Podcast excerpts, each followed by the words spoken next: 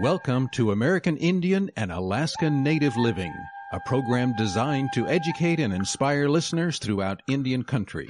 American Indian and Alaska Native Living is hosted by Dr. David DeRose, a board certified specialist in both internal medicine and preventive medicine. Dr. DeRose has a wide range of experience with native health issues, and he is here today to help you learn more about your health. Here is Dr. DeRose. Welcome to today's edition of the broadcast. I am Dr. David DeRose. We're talking today about a topic that reaches across Indian country and beyond, and we're going to come at it from a very interesting angle. Comes through the eyes of a medical student, a third year medical student by the name of Michael Stocker. Michael, it's great to have you as a guest on the show today. Thanks for having me on, David.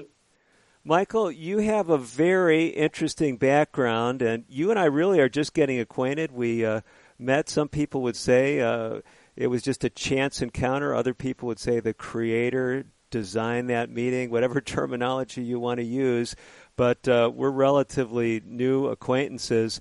And I've learned that you have a deep passion for helping indigenous peoples. You've done that in a number of places in the world and uh, you've done it uh, in Indian country. So we want to talk some about your story. Before we do that, a little bit about you right now. Tell us where you're at and uh, what's going on in your life. Thanks, David. So I'm a third year medical student at Louisiana State University of New Orleans.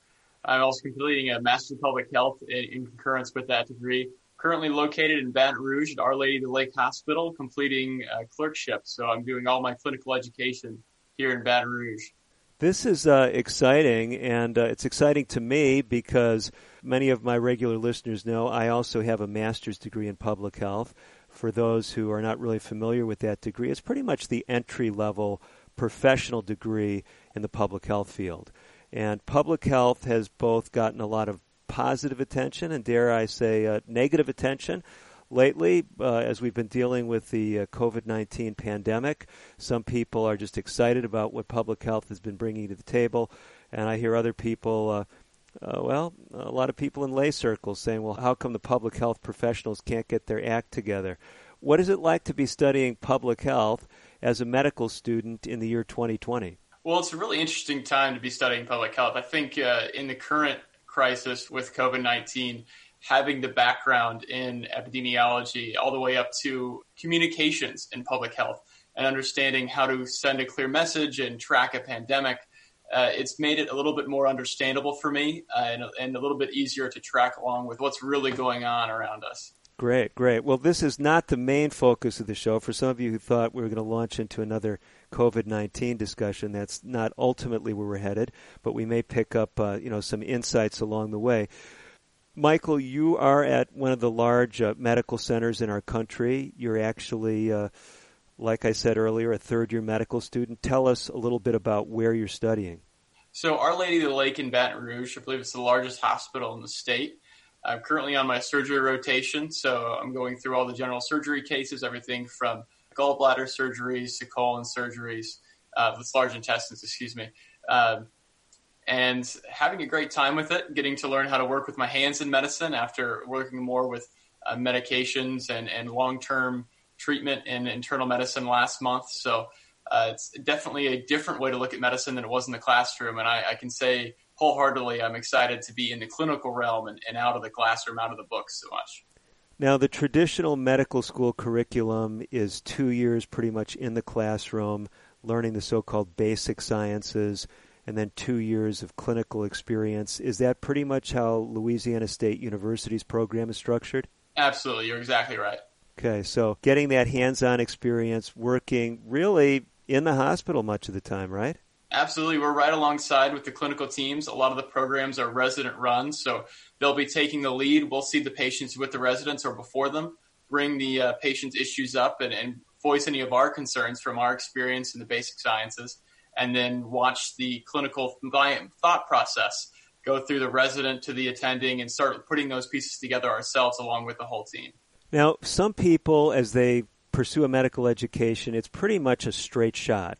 Uh, I'll give you an example. My wife, who's also a physician, she tells me, and I find this hard to believe. I don't doubt him. I'm just saying I don't meet too many people like this, but she said when she was five years old, she knew that she was going to be a doctor.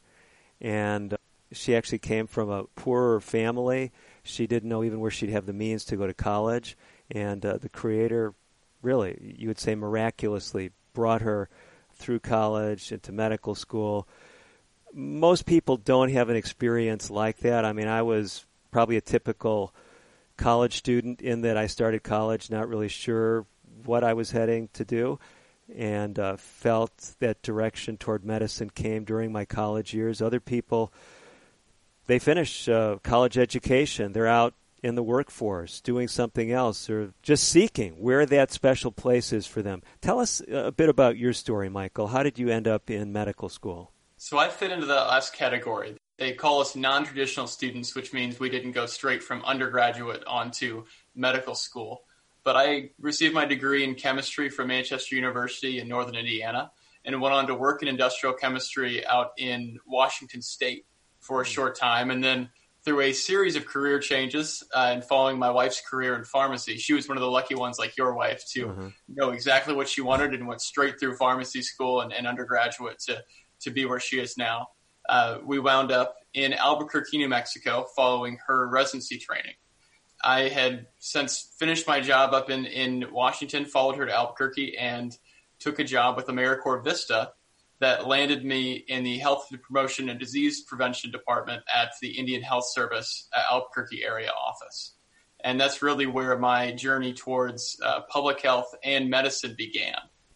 So, what I think is so exciting about your story is I know from having rubbed shoulders with a lot of people in Indian country well, historically, there's been a sense that Native Americans were, as far as the public health community, just a group of people to be studied and not really partnered with, not really uh, uh, lived alongside of, if you will. And what I think is so interesting about your story is here you were impacted by Native Americans, by what you saw happening in Indian country, and it actually shaped your own career trajectory. Am I saying that too strongly? No, I think that's that's a nail on the head. Uh, I can think back to a conversation with my mentor at Indian Health Service, who is Teresa Clay uh, of Navajo, and she is still a, an excellent contact of mine, someone I keep in contact with closely as I've been going through my, my medicine and public health training. But I had a conversation with her saying, you know, I really think I could see myself doing this public health thing for a career. And she took the time to nurture my strengths and connect me with physicians that were in the public health field as well. And, and said, you know, you should really look at the intersection of medicine and public health because I think you would do well there. And she's been in public health for nearly 20 years now. So I trusted her judgment, followed along with the mentors that she put in front of me, and ultimately it led me to where I am now. Tremendous. So, how long did you actually work uh, in Indian Health Service there in Albuquerque? So, I was there for one year. AmeriCorps Vista is a 12 year contract to work full time with uh, whatever organization you get placed with. It's through the, the U.S. government organization, similar to Peace Corps, but within the United States. Uh, I was placed with Southwest Youth Services. For anyone in Albuquerque, they're an excellent organization. They get several vistas each year uh, Volunteers in Service to America is, is the acronym. Mm-hmm. And they tagged me to Indian Health Service uh, to work in health promotion disease prevention, which primarily consisted of training community partners and community health workers in tobacco cessation, in physical activity for both youth and for adults, and overall looking for ways to take things that are already part of uh, Indian culture and meld them with health principles and help people to find what has meaning to them and turn it into good, healthy decisions and, and, and longer lives. I love this perspective, you know, of not coming and imposing something on Indian country, but rather of drawing from the strengths of Indian country and, and sharing that information back with people. I remember uh, many years ago I was working in Oklahoma. I was working with a diabetes center there, and we were working with a lot of Native American patients and tribal leaders from throughout the country. And I remember one woman coming from one of the southwestern tribes to our center. And I had an opportunity to go back and speak to a group of people with her and actually a tribal center there. And as I was sharing some of the things that I had learned from other Native Americans about their culture and about their cultural values, and sharing how these things really align with what uh, many people who are totally oblivious to Indian country now say are best practices, you know, the best uh, strategies for lifestyle change. I'm telling her about things that her ancestors did that she was unaware of because of her cousins and her uncles and her elders that I had had the privilege of, of talking with. So it was really just saying, you know, here's the wisdom that's in your own community that I've had the privilege for your elders have shared with me, and I'm sharing that back with you. And I, I kind of see what you were doing, you know, very much in that same light. Absolutely. And I think that's a principle of a lot of the work that's undertaken by the Health Promotion Disease Prevention Department. I think it's something I learned well from Teresa, as well as another group she connected me with while I was in Albuquerque, known as Native Health Initiative. It's, it's led by uh, Dr. Anthony Fleg and his, his wife Shannon. And they do several different trainings and programs in Indian country to bring uh, Native youth in contact with their culture and in contact with healthy practices and how to take those things and bring them back to their families and their reservation to be able to instill better health. Actually, I brought along a shirt from one of their programs that I have to help coach, Running Medicine. Okay. So it focused, I think the idea of it started in 2016, I, right before I, I started in AmeriCorps Vista. The whole idea behind it uh, was to take the spiritual practice of running and the spiritual practice of moving under your own power and bring that back into the culture and bring that back into the forefront of how people find health for themselves and define health for themselves through movement. And that was such an inspirational thing for me, having been a collegiate athlete and having a totally different relationship with running, something of very hard times and numbers and distances, and moving to where I took the watch off and just enjoyed the spiritual nature of being out, moving under my own power in the wind, whether it be with uh, the the folks that I was coaching or running with, or just out alone in, in the wilderness of Albuquerque up on the Sandias. Uh, so it, it was a very transformative thing for me, and I watched it be an extremely transformative experience and a spiritual experience for for hundreds uh, from the uh, around the Albuquerque area. Now this is really exciting. Now many of my friends and listeners that I've met over the years who have roots in the Southwest. They've talked about this deeply rooted tradition of running. I remember one person saying it was part of their tradition and their tribe or their community to get up early in the morning and run. And it was like you expressed, Michael, a very different approach maybe to running than someone who ran track in high school or college. Tell us uh, a little bit more about this spiritual connection. I mean, people hear spirituality and they hear running, and I think a lot of people, from many contexts, those things just really do not connect. Can you, you, you help pull those together for us? Certainly. So it was a new concept for me as well, coming from the Midwest, having never had really any contact with this way of thinking and putting together exercise and spirituality or the intentionality of our actions with our spirit. To be able to, to witness practitioners in that field get us to connect with ourselves. Things like the warm up in the beginning would, would begin with everyone getting in a circle and the meaning of a circle in, in that culture and being able to thank everyone at the end of the workout to walk walk around and thank each and every single person with intention for mm-hmm. being there. Uh, and then take a moment to sit down and stretch and use that as time to thank our bodies for carrying us and to give back to our bodies to keep our bodies healthy for carrying us through that run or that walk, depending on what you did that day. And uh, just the, I think it's the intention uh, that's that's the, the key piece of being mindful of what you're doing being uh, thankful for the people around you and, and doing your best. This is uh, exciting stuff. I know there's a lot more that you've got to share.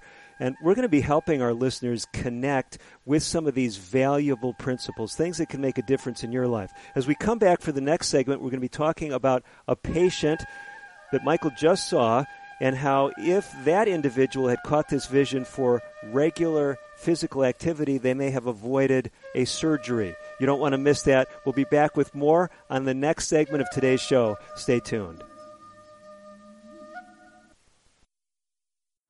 Today's broadcast has been pre recorded. However, if you have questions about today's show or would like further information, please reach out to us on the web at aianl.org.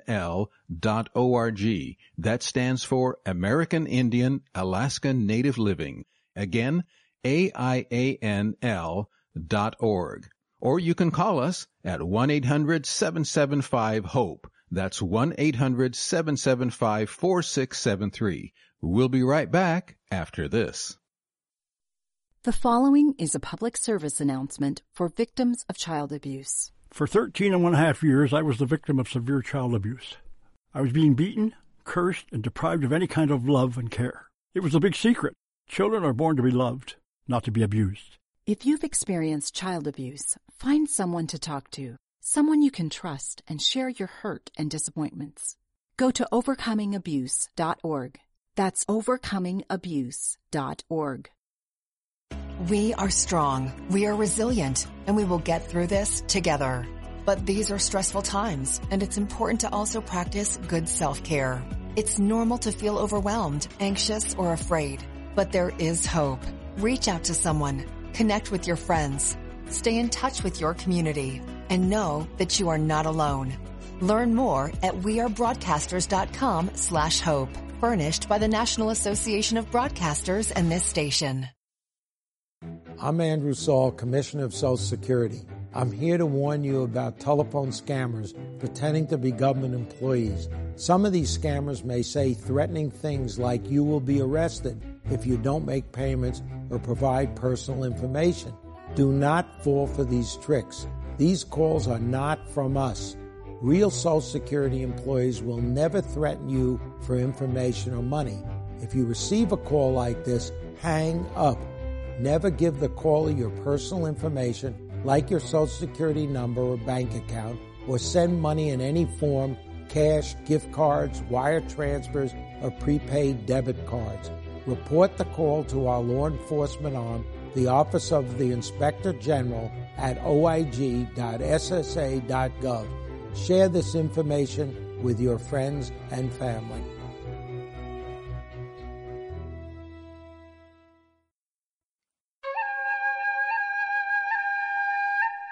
You're listening to Dr. David DeRose on American Indian and Alaska Native Living.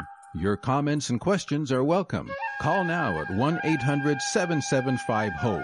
That's 1-800-775-4673. Here again is Dr. DeRose. Welcome back to today's show. I'm Dr. David DeRose. With me, medical student Michael Stocker. Michael has been sharing about how Indian country changed his perspective on public health, and we're sharing with you things that uh, have inspired Michael and uh, I believe can truly inspire you. We've been talking a bit, Michael, about the Native Health Initiative. Have I got the terminology right? Absolutely. And if someone they're hearing about this for the first time, is there an easy way to learn about the Native Health Initiative? Certainly. So they do have a Facebook if, if you're one that uses social media, you can also find their website at lovingservice.us. So those would probably be the easiest ways to, to get in contact with their work. Lovingservice.us. Yes, sir. And that is the Native Health Initiative's website. Yes, sir. Okay. So what you were sharing with us before the break is we were talking about actually the spiritual experience of running, physical activity, bringing that really value that was held deeply throughout uh, many places of Indian country back to the very people whose elders had practiced it, maybe have, have lost the vision because of all the Western influences, the commercialization, the European influences that have surrounded them. And as we were talking about just how important this was, I promised our listeners that we would talk about a real life case history of someone who, had they had a greater vision for exercise, may not have actually recently undergone a surgery. Uh, tell us about the surgery, particular surgery we were discussing off air. Certainly. So just before we were able to meet, I, I came out of a colon resection. So that's the large intestine, the last thing that sees food before it comes out of your body. Uh, and this patient presented with abdominal pain after a few weeks of not being able to go to the bathroom. And essentially, they were found to have a meta- cancer, a primary cancer in their colon. Uh, they'd never had a colonoscopy before. They were nearly 60 years old. And that is a, a primary prevention for something like this, along with uh, some healthy living choices. Okay, so basically, what you're referring to, Michael, is current guidelines say once you have that 50th birthday, you should be having some kind of regular colon screening, correct? Absolutely. And at your point in medical school, have they talked much about what types of screenings would be appropriate?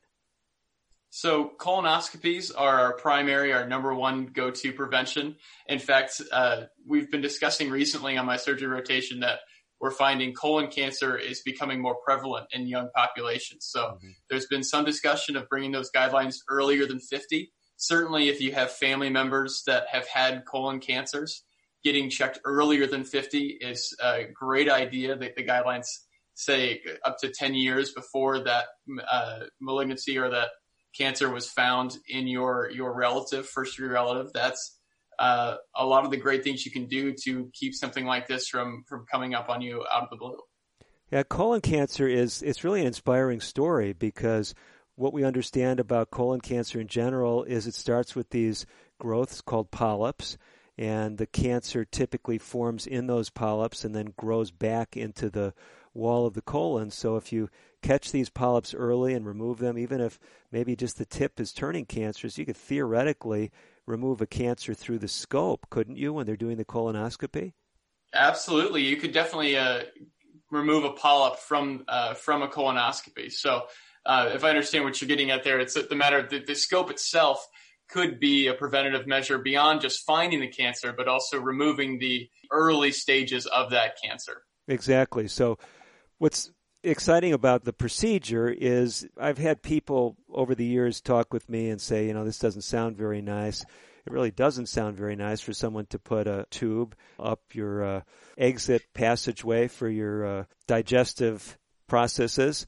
You know, some people say I'm being overly cautious about how to uh, describe things on a show that we try to make appealing to all all ages. But the point is, uh, it doesn't sound really nice. I've just for screening reasons, gone through a couple of colonoscopies, uh, some 10 years apart, just following those guidelines. And, uh, you know, some people think I'm crazy, but some of us doctors, we want to, we don't want to miss anything. So I've asked the, the uh, specialists during the procedures that I've had is not to give me any sedation.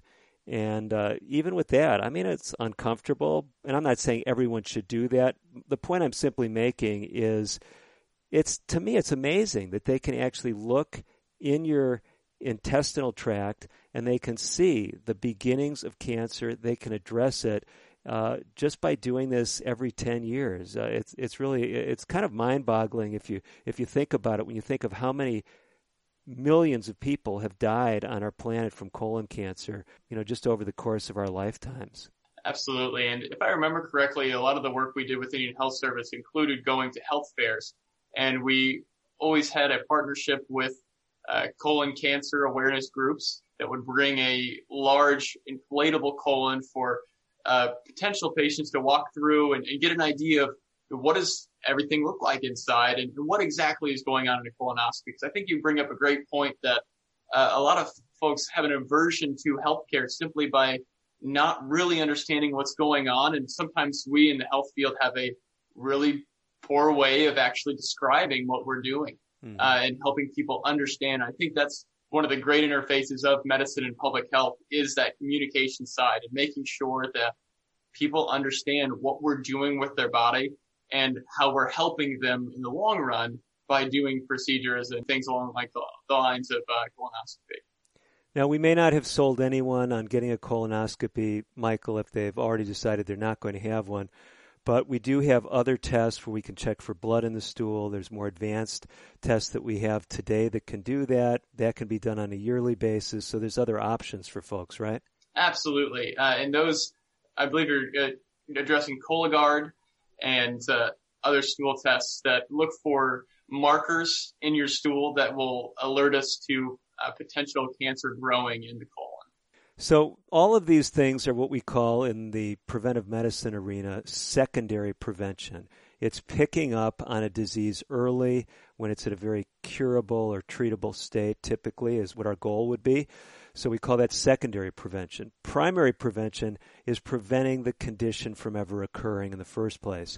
And that's where it brings us back to what the Native Health Initiative was advocating as far as running an activity, because many people are surprised to learn that one of the things that has been connected with lowered rates of colon cancer is physical activity. Now, that doesn't mean that an athlete couldn't get colon cancer and die from it.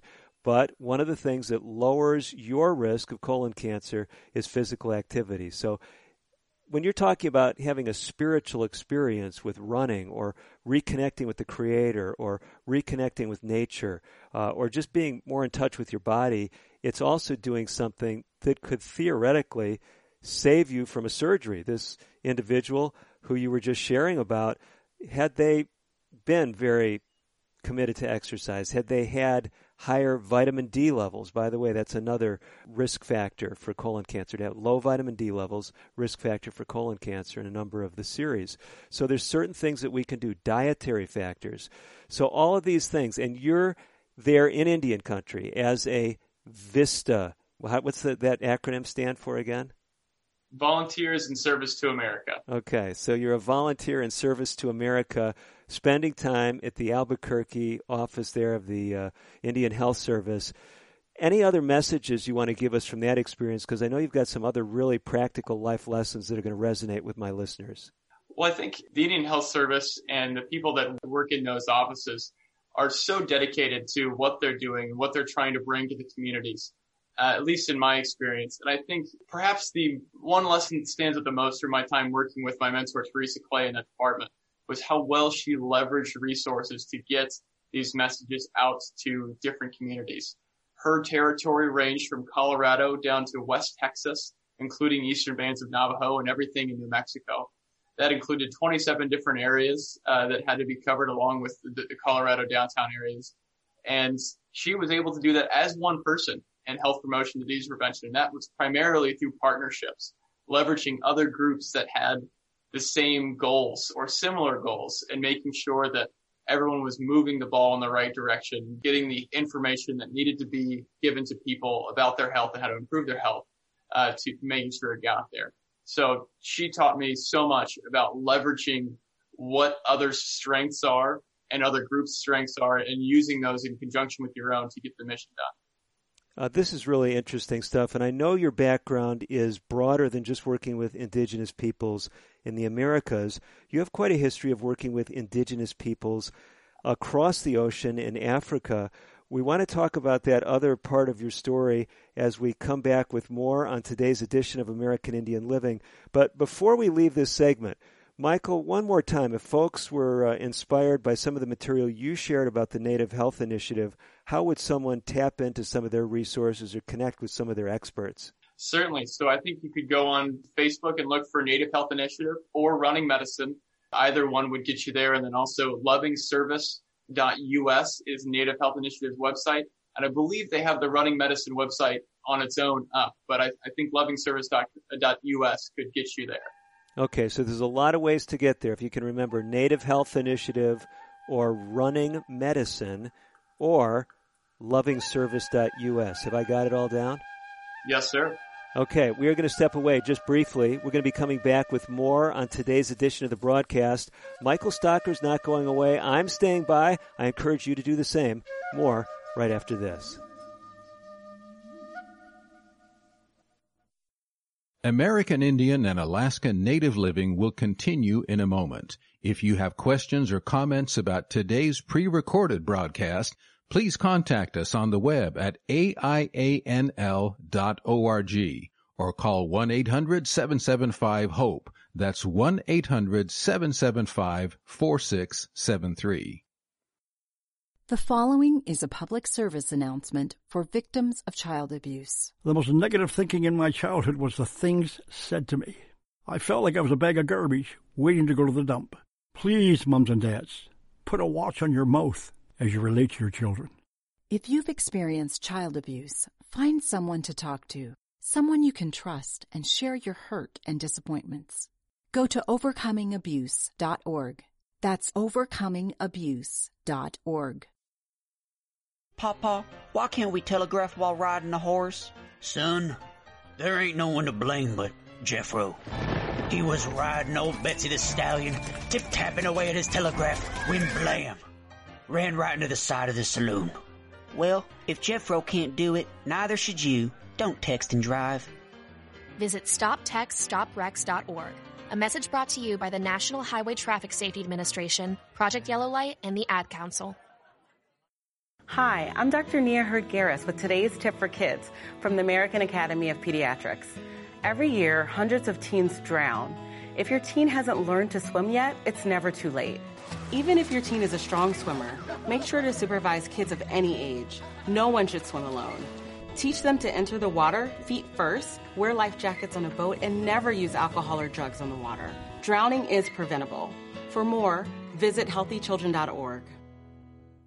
When it comes to vaping, the truth can get clouded. So let's make it clear. Vaping is not safe for youth. Because vaping can put microscopic particles into your lungs. And dangerous things like metals into your body. And nicotine, which can harm a person's brain development through their mid 20s. With appealing flavors, high nicotine levels, and lots of promotion on social media, many kids think vaping is harmless, but it's not. So talk to your kids about the risks of vaping. Because when you talk, they hear you. Learn more at underagedrinking.samhsa.gov.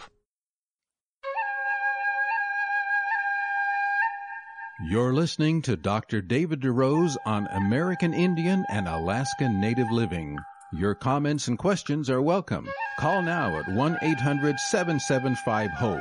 That's 1-800-775-4673.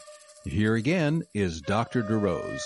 You're back with the second half of today's edition of our show. Dr. David DeRose with Michael Stocker, or should I say Dr. to be Michael Stocker, third year medical student who's been sharing with us his journey. Really, I mean, you've had an amazing journey. You're getting experience. You've gotten experience in a lot of areas that many physicians, even who go into public health, don't have for many years. I definitely did not have that kind of experience going into medical school. You'd worked with Indian Health Service. You'd worked closely with Native partners throughout uh, the Albuquerque region there at uh, IHS. But your exposure to public health and your exposure to working with indigenous peoples did not start in the Americas. Tell us a little bit about how you ended up in Africa and where you were at in your life course, if you will, at that point.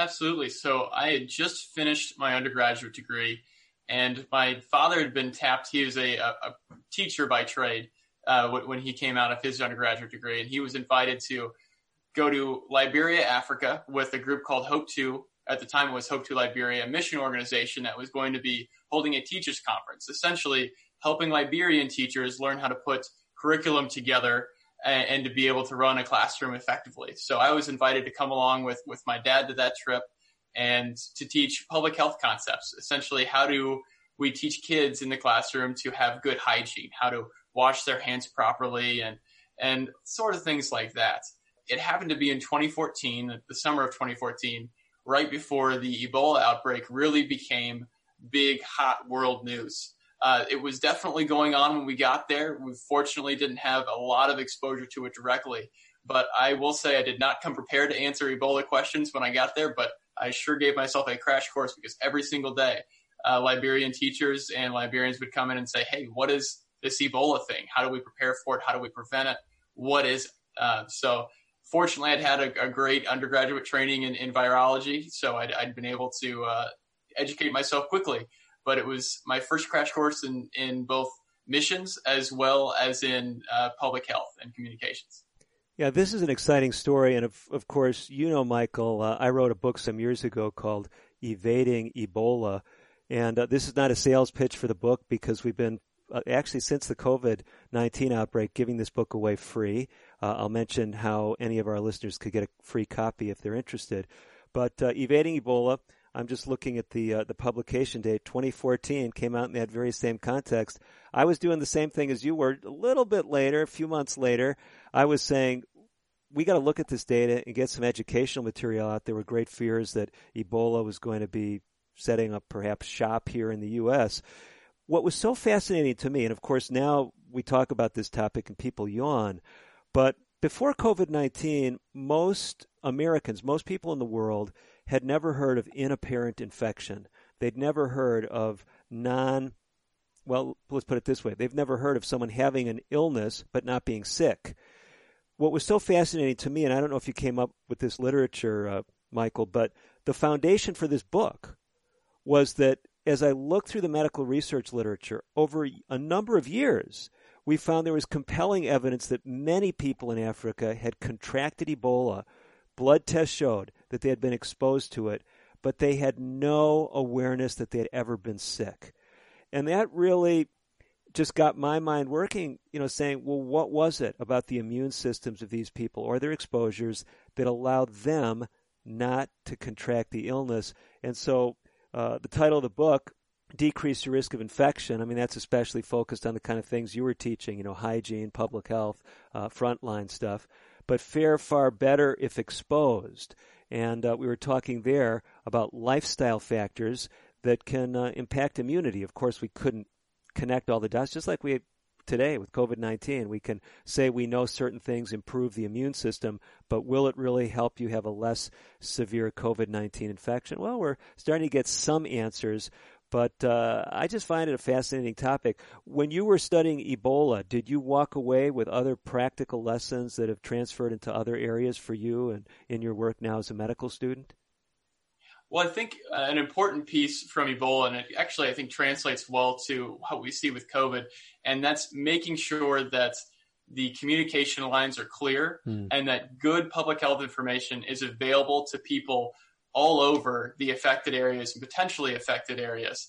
Uh, that was something that I, I, found to be particularly difficult in Ebola. Uh, I wasn't on the ground for very long uh, in Liberia during that time. Once infection rates really started taking off, and uh, we were we were told to leave the country. Uh, but one piece that I found fascinating was that there was a lot of distrust with the message that was being put out about Ebola in Liberia.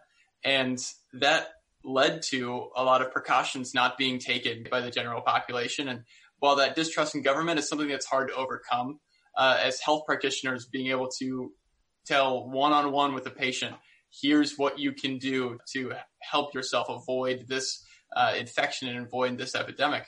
I think that's a sacred relationship that, that we have to take a lot of pride in maintaining as public health professionals and also as physicians. Yeah, I appreciate this so much because if you're listening today from Indian country, whether you're a nurse, whether you're a community health worker, whether you uh, are a tribal elder, anybody that has any stature in the community, credibility, uh, what I hear Michael saying is leverage that credibility into actually teaching best practices when it comes to important public health messages because let's face it, in today's world, you can find on the internet basically any message you want and all the people seem to be equally credible if you you know if you're a layperson. I mean how do you know which doctor or which quote expert is telling you the truth? But when you have a personal relationship with someone uh, that goes a long way. So is is that the message you're trying to communicate michael or am i taking it a little too far? No, I think I think you hit the nail on the head there, and I think something important, especially that we've learned in COVID, is is that things might change over the course of a day or a week, as or a month, as new research comes in, and that was certainly the case with Ebola, uh, as we learned more about that disease and how it affected the human body and how it transmitted from person to person. And I think we'll continue to learn more things about COVID, and what we might teach today about how to avoid it might not be exactly what we're teaching in a year or two years or a decade from now when it's showing up on my board exams. Uh, but I, I think this is an important message that we have to digest the most relevant and most recent information and distill it in a way that is useful for our patients and our community. And here's the take home message, at least one of them that I come across from my perspective that I'd like our listeners to, to really grab hold of. And it's this You've heard Michael sharing what we know in the in the healthcare community, and that is that medicine is an evolving science. And because of that, well, it can be leveraged against us. People can say, "Oh, doctors don't know what they're talking about." And at the end of the day, you can say, "Well, I'm just going to do whatever I'm doing. I'm not going to change anything." But this is not following best practices. If you follow the best practices when it comes to health information, you're going to put yourself in the best position to live longer and better. And uh, yes, it's true. We don't always get everything right. Hindsight is 2020. But uh, I'll tell you, There's a lot of people that are suffering, a lot of families that are suffering today because they didn't follow what best practices were, whether we talk about Ebola or whether we talk about COVID 19.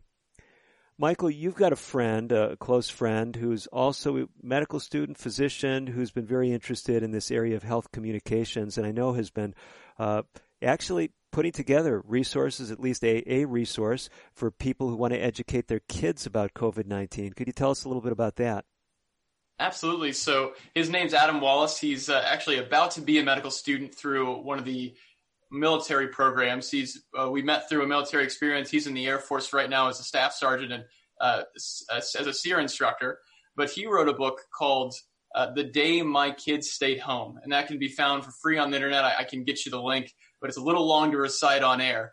Uh, but he he wrote a book from the perspective of a house dog, a pet dog, and his that noticed its kids started staying home from school and the whole point of it is to explain to kids why they're staying home from school and explain in a, an easy to digest way so that they can wrap their minds around it and understand this very uh, evolving and volatile situation that has been COVID and lockdowns and, and staying home from school or are we going to go to school or not? Uh, I think something that we tend to forget sometimes as clinicians, in my own training, I've noticed is what's happening outside of the hospital, what's happening outside of how the disease affects your body, but how the situation affects our mental health and how our physical health follows our minds. Uh, and if that goes in a, a bad place, if we're not mentally or spiritually prepared for a situation, our physical health is going to suffer. So resources like this, the, the day that my kids stay home,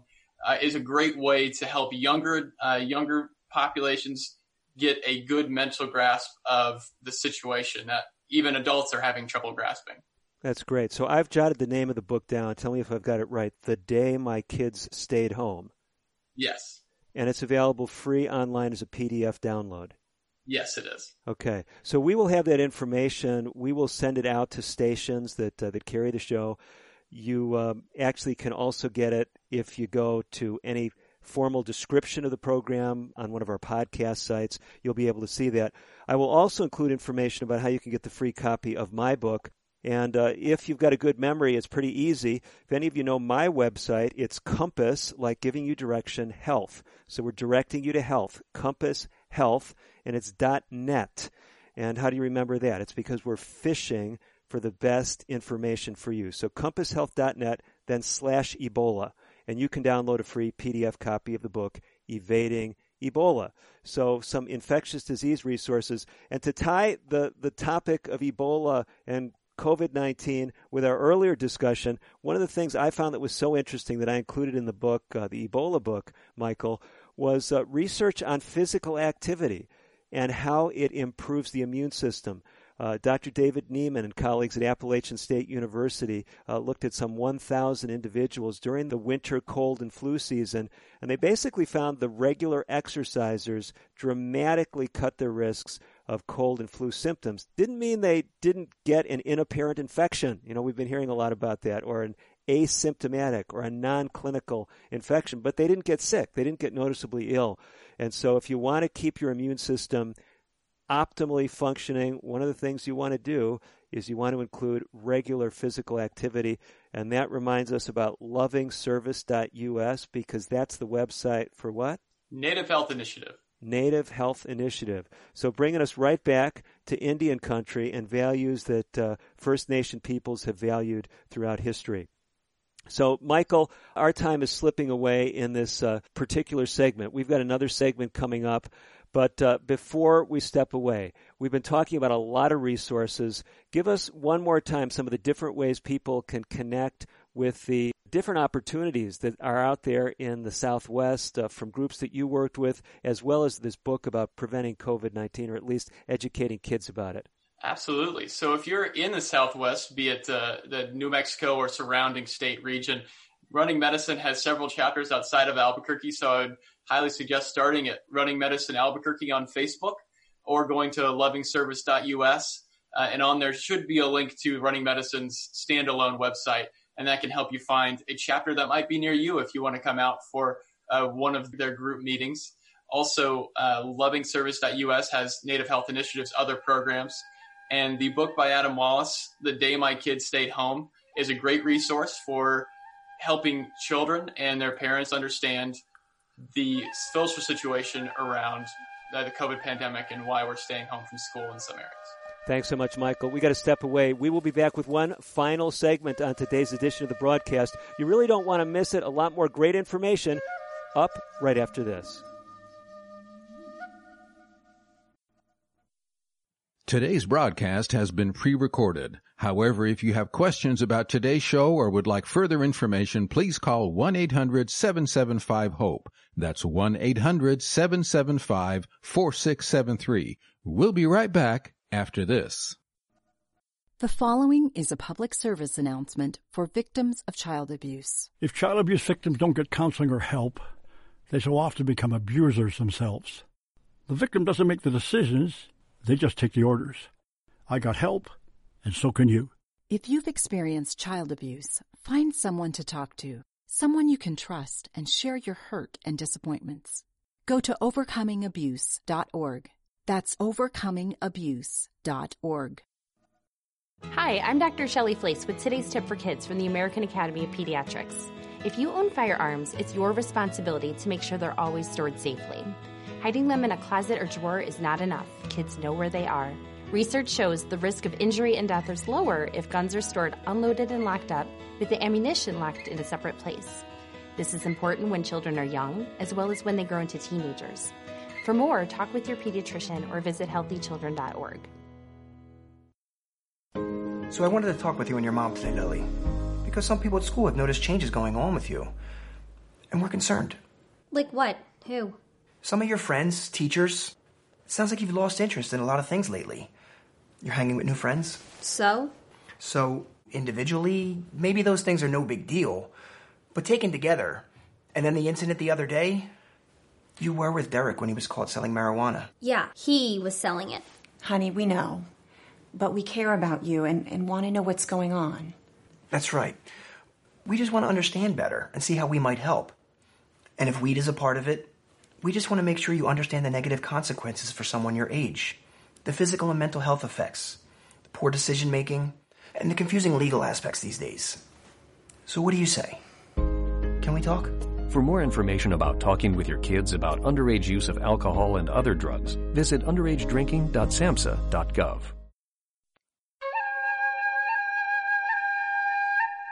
You're listening to Dr. David DeRose on American Indian and Alaskan Native Living.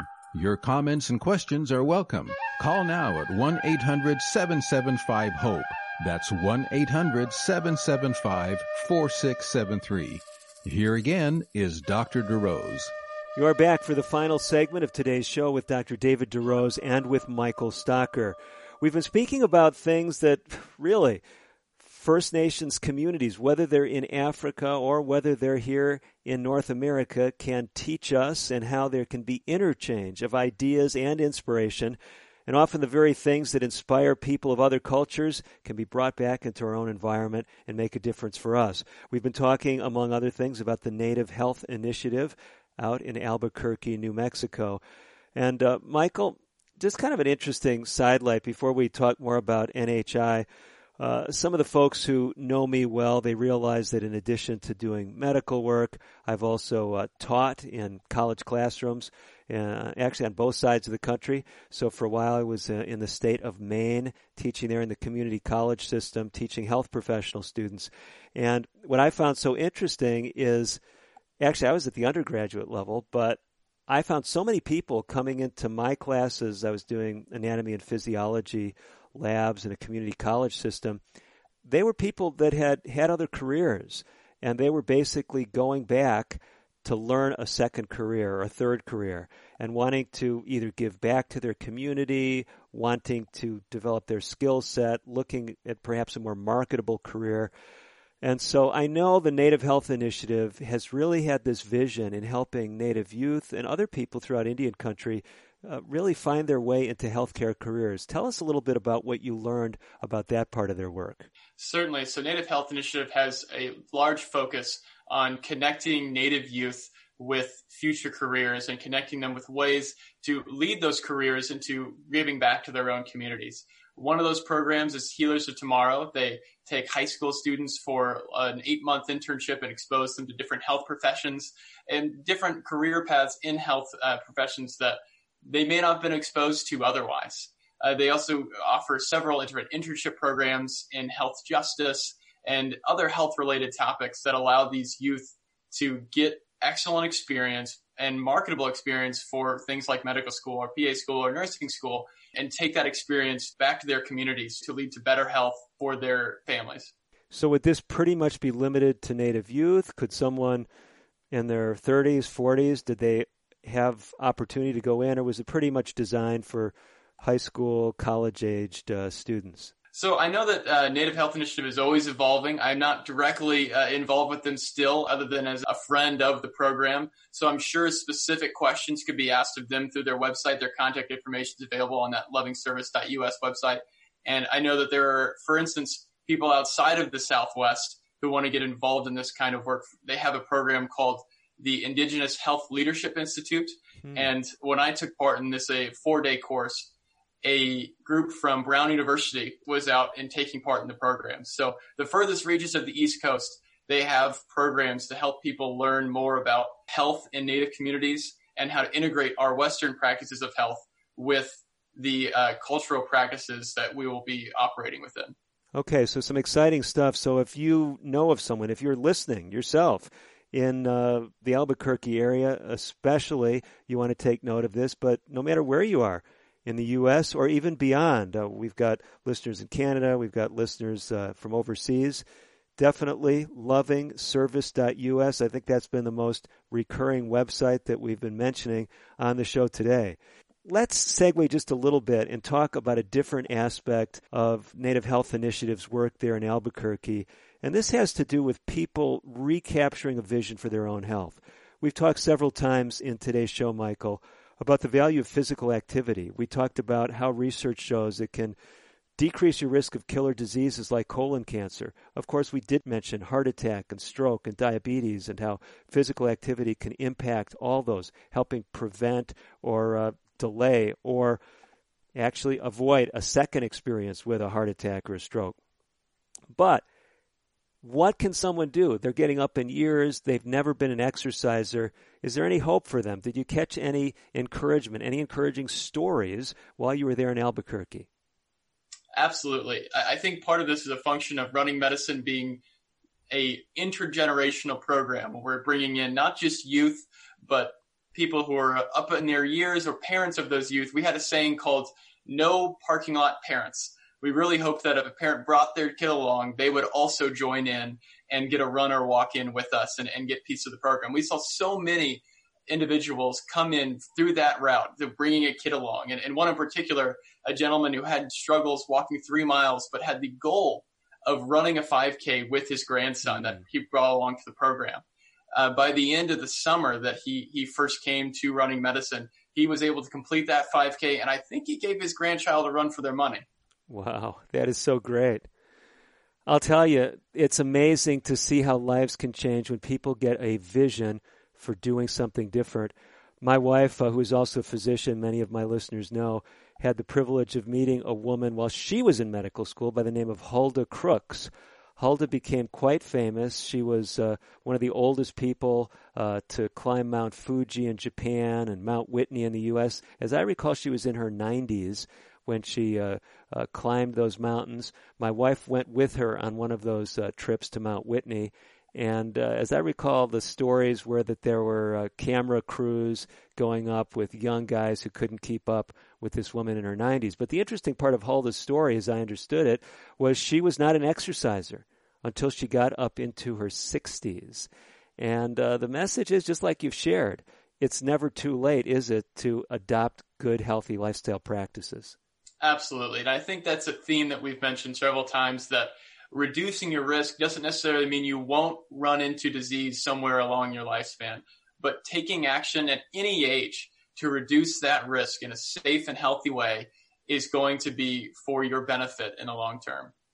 Michael, one of the things that I find uh, so both fascinating and exciting about your story is you really strike me as a person who's taken the skills that the Creator has helped you develop and you've used them to make a difference in different settings. We heard about you just getting a college education, just. I mean, that's a, a big accomplishment in, in many places, but you took that college education before you had a medical degree, a master's in public health, went to Africa, made a difference there, educating people in public health, uh, sharing the principles that Native Africans had developed, right? You were promoting the agenda that they had. You weren't imposing something on them. You then, some years later, were in Indian country, working alongside of people at the Indian Health Service and with the Native Health Initiative, learning from them and uh, giving back, sharing your talents here's the, the, the interesting angle on this. There's a lot of folks who listen to the show, Michael, some of whom may be like a person who approached me just this last week saying, you know, what can I do to give back? I, I don't seem to have that many talents or skills. Maybe I don't have that college degree. What have you learned about basically taking what you have and being willing to share it that's a lesson for anybody listening today? That's an excellent question. I think the first time I really thought about that was my when that first time I went to Africa back in 2014, and I realized that that service could be a lifestyle. I think I had done a lot of growing in undergrad, but just coming out of my college degree and, and going and, and serving in that in, in that setting made me realize that I wanted to be useful wherever I was with whatever skills I had.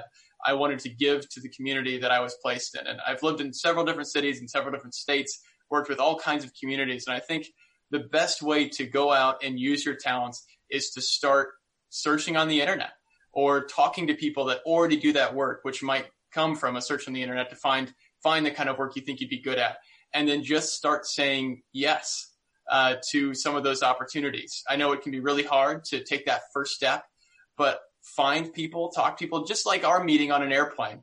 You know that that con- that concept of saying yes to just talking to somebody and opening up about yourself and asking them questions about what they do. I think if you can find a community partner or a community organization that you admire their work, find an email address, a phone number, anything along those lines, or an event that they're holding, go there and talk to somebody that has a, has a staff shirt on and find out how you can be involved. It's all about taking that, that first step and it all gets easier from there. This is such a great message. I hope you're taking note of what Michael's sharing because the message is today that it doesn't matter what your background is. It doesn't matter your experience. You have talents, you have abilities that can make a difference in your community and beyond. Find people that are making a difference. Partner with them. Rub shoulders with them. Michael, I know a lot of folks, they can hear that message, but you're right. Um, to talk with a stranger, to reach out to an organization that you have no contact with, especially if you don't feel all that qualified, do you have any kind of final messages that would maybe just give someone a last bit of motivation that they might need to take that first step? Absolutely. Just remember that you could be the difference that you felt in the, the first person that inspired you uh, to do this service. You could be that person to inspire generations beyond you to do more service. So always see yourself as that next opportunity to spread the service mindset uh, onto the, the onto the next generation. Michael, thank you so much for uh, being willing during during your training years to uh, to share from your journey in a way that I think made a lot of this more practical for uh, the thousands of people that tune into this show. Thank you, David. And thank you to each one of you who've tuned in to the broadcast today. I'm Dr. David DeRose, wishing you, as always, the very best of health. Native Voice One the Native American Radio Network.